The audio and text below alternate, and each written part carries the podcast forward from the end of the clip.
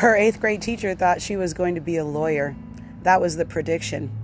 However, episodes that occurred right before she graduated from high school would take her through a series of life events she could have never imagined. Follow along with her from 17 to present and find out what happens.